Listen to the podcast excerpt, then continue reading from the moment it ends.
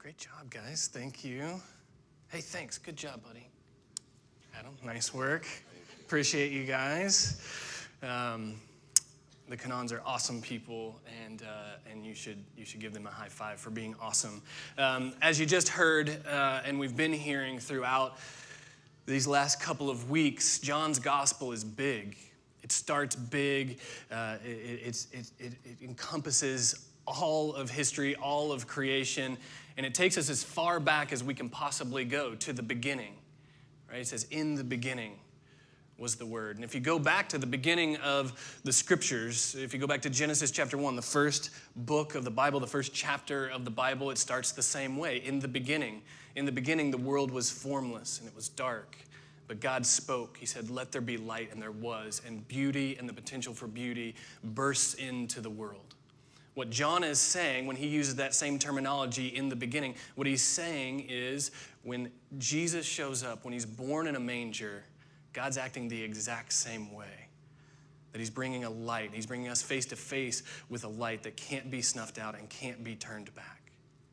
But there's this interesting thing that happens in this beginning of the Gospel of John. Right in the middle of this description of light coming into the world and the life of Jesus, we're introduced to this guy named John, not the Gospel writer, a different John. But we're introduced to something else as well. We're introduced to the key verb in the entire Gospel believe. So we're introduced to John and we're introduced to this key verb, believe. So today we're going to talk more about light. We're going to talk about what light lets us do. It lets us see. So we're going to talk about seeing and responding to what we see, and we're going to talk about faith. And there are two thoughts that I'm hoping frame the next few minutes as we walk through this together, as we talk about faith and, belief and light. What you see matters, that's number one. What you see matters, and how you respond to what you see matters. Okay, with those two things, let's look back at verse 6. There was a man sent from God whose name was John. He came as a witness to testify concerning the light, so that through him all might believe. He himself was not the light, he came only as a witness to the light. Okay, so first, who was John and what is it that he saw? What did he witness? Well, if you've been uh, around church, maybe you grew up in the church, or maybe you come at, at, holidays, whatever the case may be, we're really glad that you were here. But you've maybe heard of John the Baptist. That's who this is. That's this John, John the Baptist. And we know from Luke's gospel that John was the son of a priest and actually the cousin of Jesus. John's father's name was Zechariah, the priest. And uh, prior uh, to, uh, to John's birth, Zechariah couldn't speak. He was a priest, and an angel comes to him from God and says, You're going to have a son, even at your age. And, and Zechariah can't believe him. He, he kind of laughs at him almost. And, and so he's rendered unable to speak, which is a crazy thing. The angel showing up, the inability to speak, those are all crazy things. The not trusting God when he says really difficult things, that's pretty normal. But the other two things are, are, are pretty crazy. But then when John is born, he, he's given back the ability to speak. He actually writes it down. He says, My son's name is John, and then he's able to speak again. And, and when he's able to speak, he bursts with joy into song. He says this Praise be to the Lord, the God of Israel, because he's come to his people to redeem them. And he's risen up a horn of salvation for us from inside the house of his servant David. I mean, you don't sing a song like that when your son is born unless you know your son is destined for big things. Zechariah knew his son was going to be connected to big things. He knew his son was going to see and be part of, of great things. Was. John grew up to be a pretty unique guy. He hangs out with people in the desert. Uh, he starts baptizing them when they when they turn back to God. They say we haven't been living for God and we want to turn back to Him. And he says, "Okay, let's get baptized." So he starts baptizing people. Uh, he wears crazy clothes. He eats bugs. All this is in the Bible, and he grows to say some interesting things as well. So he does some interesting things, but he says some interesting things too. Uh, at one point, when people are coming out to him to be baptized, because news is spreading that, that John's getting this following and people are coming and they're repenting and they're saying, God, we want to turn back to you. So at one point, some people come out to him and he looks at them and he points, he says, You brood of vipers. Nice. Good to see you too, John. Uh, and he continues and he says, You have to produce good fruit in keeping with repentance because uh, if not, you'll be cut down and thrown into the fire. It's like, so John was a real people person, right? Um, around the same time, he's, you know, calling people brood of vipers, Jesus shows up out at the desert as well. And John sees him coming and he greets him very differently. He says, Behold, the Lamb of God who will take away the sins of the world. John knew who Jesus was and he didn't have any problem telling. And so John, Jesus comes to John and he says, I want to be baptized too. And John's really reluctant about this. He says, I don't know if I should do this. And Jesus convinces him that it's a right thing to do. He says, Baptize me too. So he does. So John baptizes Jesus, and then he sees, John sees, along with everybody else that's there, the heavens open up. And the Spirit of God descends like a dove, and the voice of God for everybody to hear says to Jesus, You are my Son, whom I love. With you I'm well pleased. John's father knew that John was going to be connected with big things, and he was. John got to see, he got to be a front row witness to this ultimate confrontation between light and dark. He sees the long night of death and division and brokenness. It's all coming to an end through Jesus, through Emmanuel, through God with us, through a light that is coming into the world. So, John was a strange person, not necessarily somebody you'd invite to your Christmas party, but God used him as a witness, as a seer and a teller, so that he could point people to the Savior. And so, let me say this as we, as we uh, talk about who John is. And for some of us, this will be the most important thing that I say today. If you're here and you don't feel like God can use you because you're different or because you're imperfect, it's clear God uses people, all kinds of people. I'm pretty sure He can use you to witness and reflect His light so that all might come to what? To believe. If you're here today and you think God can use people, but He can't use you, please don't buy that lie. And don't make the mistake of thinking that God has stopped calling people to witness to the light so that others can believe. God is still very much in that business. That's why the gospel writer drops this story of John right in the middle of the story of Jesus, this big, massive story of Jesus coming, light in darkness. He drops this little story of John right in the middle for us. He wanted to be sure that we connected the light coming into the world with people witnessing about it. Because it matters, because what you see matters. I didn't grow up in the church. I wasn't a, a follower of Jesus growing up, and so I spent a lot of my early life and up until my late teens trying to teens trying to figure out how to how to navigate the world, how to live in the world. And so basically, I developed an idea that I was supposed to put myself first, which seemed pretty reasonable. Actually, it wasn't that I was particularly unkind to anybody. It's just uh, I, would, I would process every decision with Does this help me move forward? Does this make things easier on me, better for me? If so, then I'll say yes to it. If it makes uh, if, if, it inconveniences me, if it, if it makes me have to position myself behind someone else, I'll probably just say no to that. And that seemed pretty reasonable. But eventually, over time, that actually started to feel pretty dark and pretty lonely. And so in my late teens, I started to ask questions about whether or not there was another way. Is there another way of being, or is this just how things are supposed to be? You always put yourself first and you get as far ahead as you possibly can. But around that same time, uh, I had a lot of people in my life who, who looked and loved a lot like Jesus, and it had a huge impact on me. But also during this time, I started to be interested in and reading more about the civil rights movement in the US and, uh, and how people treated people and why people treated people that way. And one of the things I read was uh, Martin Luther King Jr.'s letters from a Birmingham jail.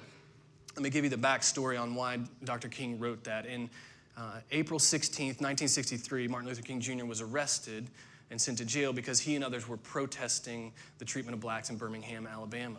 And the court had ordered that King and his people couldn't, they couldn't protest peacefully or not in Birmingham. But King and, King and others, they decided to protest anyway. And so they, they, they protest segregation and systemic racism, uh, and, they're, and they're arrested for it. And while King was in jail, he writes this letter to the Birmingham newspaper explaining why he was willing to do what he'd done. And he talked about things like unjust laws and how those uh, should and shouldn't be followed. But more than anything else, the main reason he said I was willing to, to, to go to jail for this peaceful protest, he says, here's the reason I'm a minister of the gospel of Jesus Christ. That was his reason. King believed that segregation was antithetical to the gospel, and so he believed that God came to earth to tear down dividing walls between people and to be Lord of all people. And he was convinced that peace over division and justice over hate were at the heart of the good news Jesus came to bring, and he was willing to go to jail for it. When I read that, in my late teens for the first time when I saw that example and the examples of others in my life that were that there were actually people who were willing to sacrifice to change this world for the better because of what they believe about eternity. Who were willing to live as light in darkness because of who Jesus is. It made following Jesus something that was interesting. Because if following Jesus has practical implications on this world, here and now, along with the hereafter, because both are important, it seemed possible that following Jesus was something I wanted to do. Here's the thing not everyone is going to become a social revolutionary, but I promise people are still interested when somebody loves like Jesus loves. I sure was. What you see matters because it can change you. If, and this is a big if, if you respond to what you see, because how you respond to what you see matters too. Verse 10 of John's uh, opening chapter continues this way in one translation The world to which God came, it was his own creation, and the world should have known him, but the world didn't know him. Not because he was a stranger, but because he was estranged from them. The world didn't know him because people sometimes forget what we're looking for. Sometimes we forget what it is that we're looking for. It's like if you look at bad copies long enough, sometimes it's hard to recognize the original. And this knowing that's talked about in the scriptures, that the gospel talks about, it's not just an intellectual assent. Like if you know him in your head, that's enough. That's not, that's not what the Bible is talking about. This knowing is more of a, more of a total relatedness, a closeness, relationship.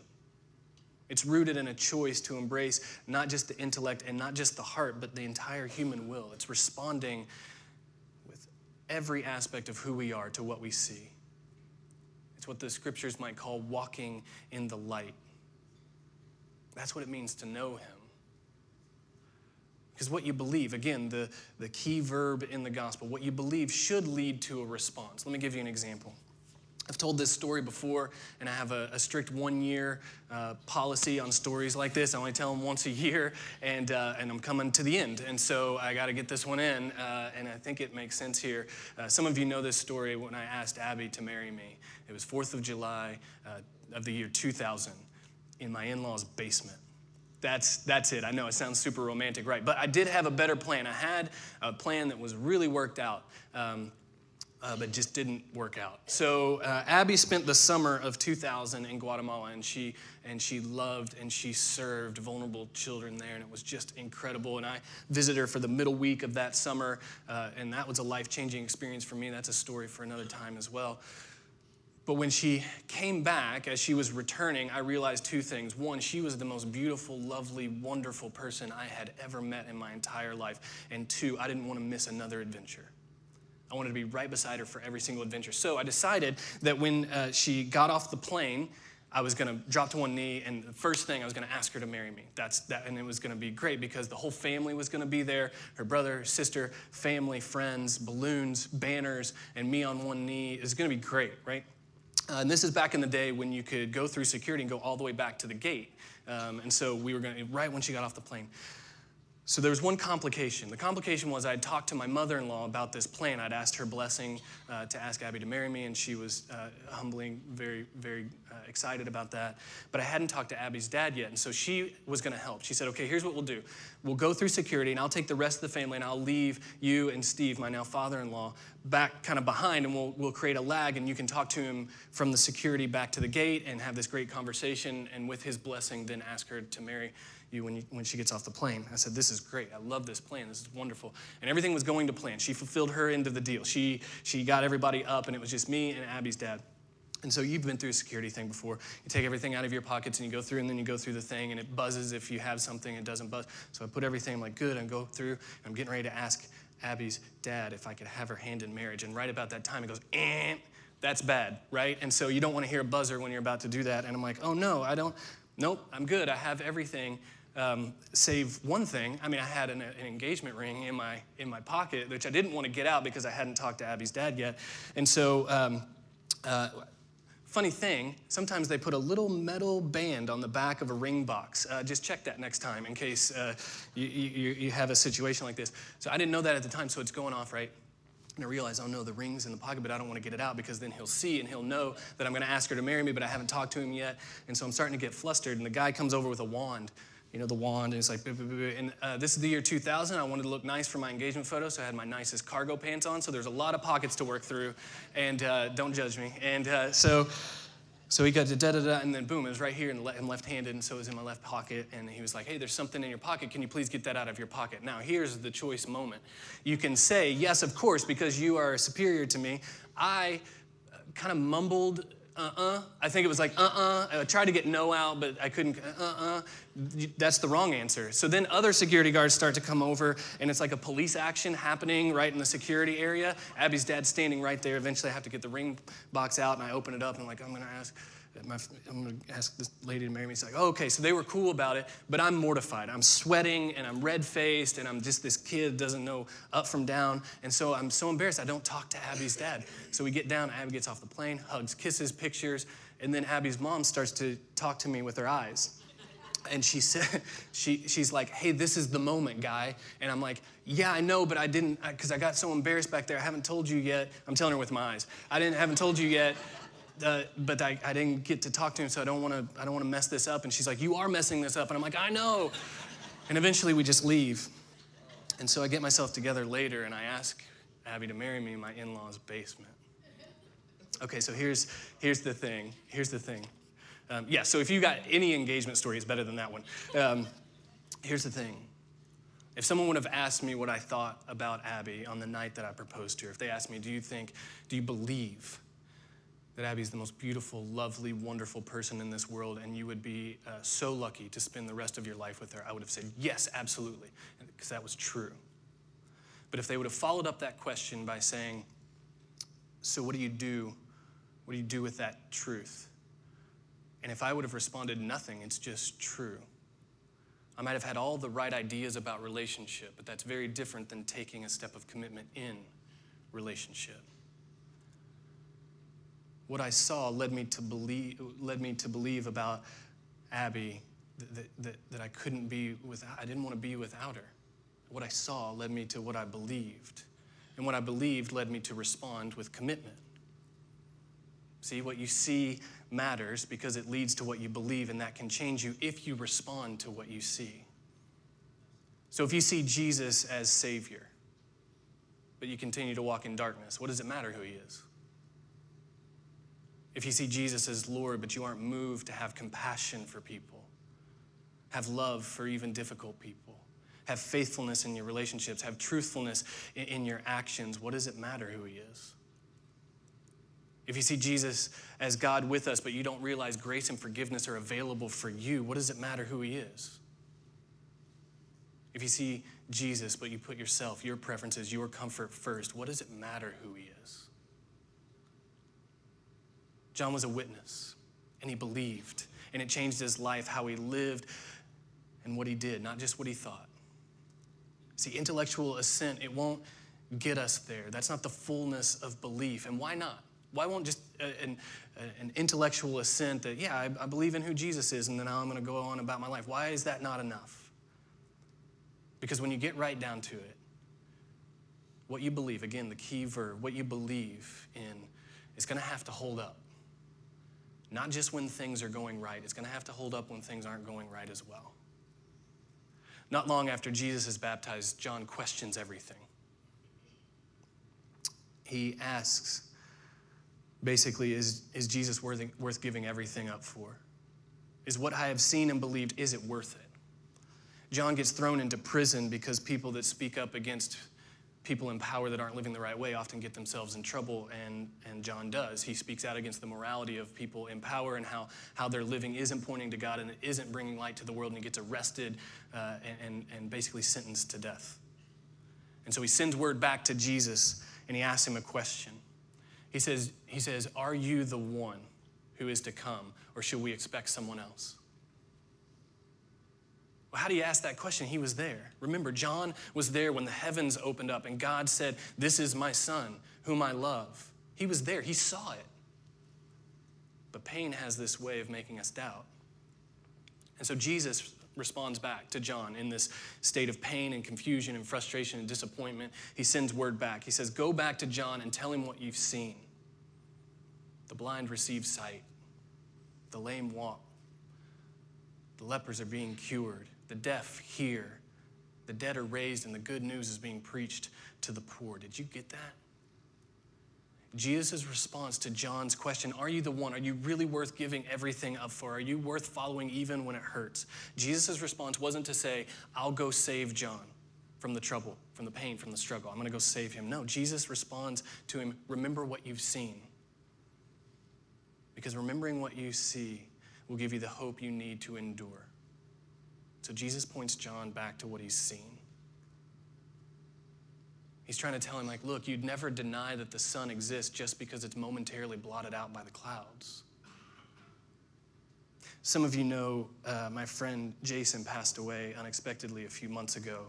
Uh, he was the first person to invite me into ministry, so I'm standing here very literally because of him.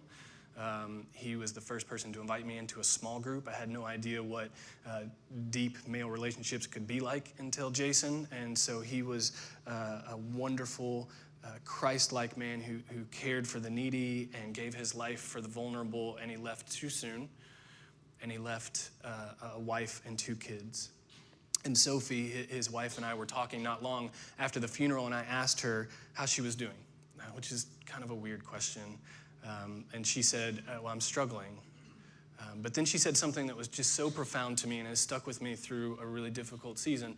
She said, Even though I don't get God right now, and honestly, I'm disappointed with Him, I'm disappointed He didn't heal Jason. Uh, I don't question whether He's real or whether He's good. I mean, that took me, that blew me away.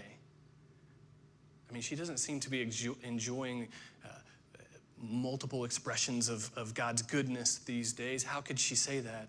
And so I had to ask, why, why not? Why don't you question whether he's good or whether he's, he's real? And she, her response was this She said, Because it would be foolish to discredit all that I've seen him do before just because he didn't act the way I wanted him to now. That's faith built on what you've seen. God really has done some incredible things in Sophie's life, her story, including bringing Jason into it. And so for her, it would be foolish, in her estimation, to say that he isn't good because so much goodness has happened in her life. That blew me away. And it showed me a faith so strong and so bright that there is no darkness that can snuff it out. But what if you hear that and, and you say, okay, well, I'll look back. I'll look back at what I've seen. And, and you say, well, I, I'm to be honest, I don't see his goodness. I just don't see it. I don't see it in the world. I don't see it in my story. Not here, not back then. The question I would have is Is it possible that God's goodness is present, but we might not know exactly where to look for it? I mean, is his goodness only present when the kids are acting right? Or the spouse is fulfilling our needs, or we're getting the affirmation in our job that, that we want? Is his goodness only when difficult people are silent and it's all green lights all the time? Is that where His goodness is? Or is it possible that God's goodness is in the very air we breathe, the ears we hear with, the heartbeat in our chest that we do nothing to make happen? Is God's goodness in the people that He puts in our path to love for as long as they're here? Is God's goodness in the desire He gives us to care for them? Is His goodness in the eyes He's given us to see and the minds He's given us to remember. See, we call all kinds of things faith, but they might not actually be faith. They might be wisdom. You know, be honest, be kind, be good, be patient. Those are wisdom. Those are practical ways that God says this is a better way for you to live. But faith, that gut check faith, is that moment when you come face to face with a God who, who could make things better and He doesn't, at least for a time. And you trust Him anyway because of what you've seen. That kind of faith changes things. Let me give you another example. During the deepest, darkest days of the apartheid in, in South Africa, segregation by another name, the apartheid, the government tried to, to shut down all opposition. So, at the height of tension between the ruling government and the mostly unrep- unrepresented people of South Africa, the government canceled political rallies. They said, You can't gather together, that's, that's not cool. And so, Archbishop Desmond Tutu decided to hold a church service instead. And uh, St. George's Cathedral in Cape Town, South Africa, South Africa, filled with people to the brim with worshipers. That was inside. Outside the cathedral, hundreds of police gathered as a show of force intended to intimidate the worshipers. And as Desmond Tutu was, was preaching, the police entered the cathedral. They were armed with guns and they lined the walls. So imagine, like, just police, boom, just lining the walls, looking in on the worshipers. And they took out notebooks and they started to record everything that Desmond Tutu, the archbishop, was saying. And at one point during his sermon, the archbishop turns to the police and he says, You are powerful. You're very powerful, but you're not God. And I serve a God who cannot be mocked. So since you've already lost, since you've already lost, I invite you today to come and join the winning side. Can you imagine? Congregation erupted in singing and dancing, and the intimidation had failed. The attempt had failed. The police didn't know what to do. Intimidation, despair had been overcome by confidence in a God who had shown himself to be good and on the side of the brokenhearted. If God isn't acting the way you want Him to in this Advent season, and you're headed toward Christmas and you want things to be better and they're not, He's not acting the way you want Him to, remember what you've seen. Remember that He came to dwell with us. Remember, there's no darkness that can overcome His light. Of course, you didn't ask for the trial, but maybe faith will be forged here and it'll prove that hope wins. Verse 12 of John chapter 1. To all who receive him, to those who believe in his name, he gave the right to become children of God. Children not born of natural descent, not of a human decision, not of a father's will, but born of God. That doesn't mean things will always go as planned. It doesn't for my children. Just ask them. but it does mean we have a good father in whom we can believe even when things don't go as planned. A good father who loves all, has space for all, invites all. And as children, he invites us into that work of inviting. Because as a friend of mine and this incredible writer, his name is Michael Cosper, puts it, we are meant for meaningful risk, not for mere self protection. This risk might leave us feeling uncomfortable. It might leave us risking for the good of people who aren't all that good. It might lead us to listen more than it does talk. But to those who believe, to the children of God, we have the work of being tellers of stories and bringers of light because there's no one that should be left out. So the gospel writer drops this story of John right in the middle of his telling of light coming into the world. What are we supposed to do with that? We're supposed to remember. We're supposed to remember what we've seen. Advent is about remembering that God will show up. He will set things right. He will win in love and grace. But it's also about remembering that He did show up. He showed up in a manger. He showed up to live and love and die, sacrifice and serve for you.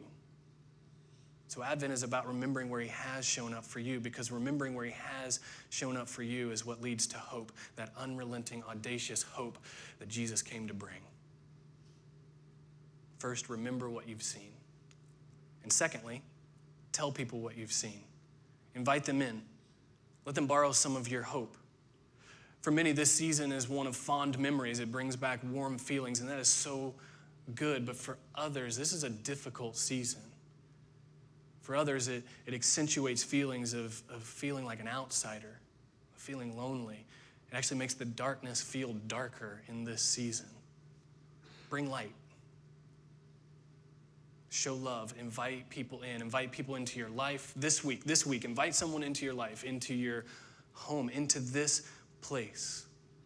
I don't know if they'll say yes. People are more open to invitations this time of year to hear the good news of the gospel than they are at any other time of the year. I don't know if they'll say yes, but they might, and it might change everything for them.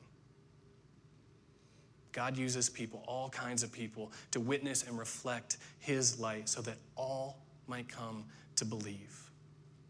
So a witness sees, but a witness also tells so that others can see as well. What you see matters, and how you respond to what you see matters. Let's pray. Father God, thank you for your word. Thank you that in the middle of this grand story of your love and your grace and your light coming into the world, you didn't leave us outside. We weren't just casual observers of it.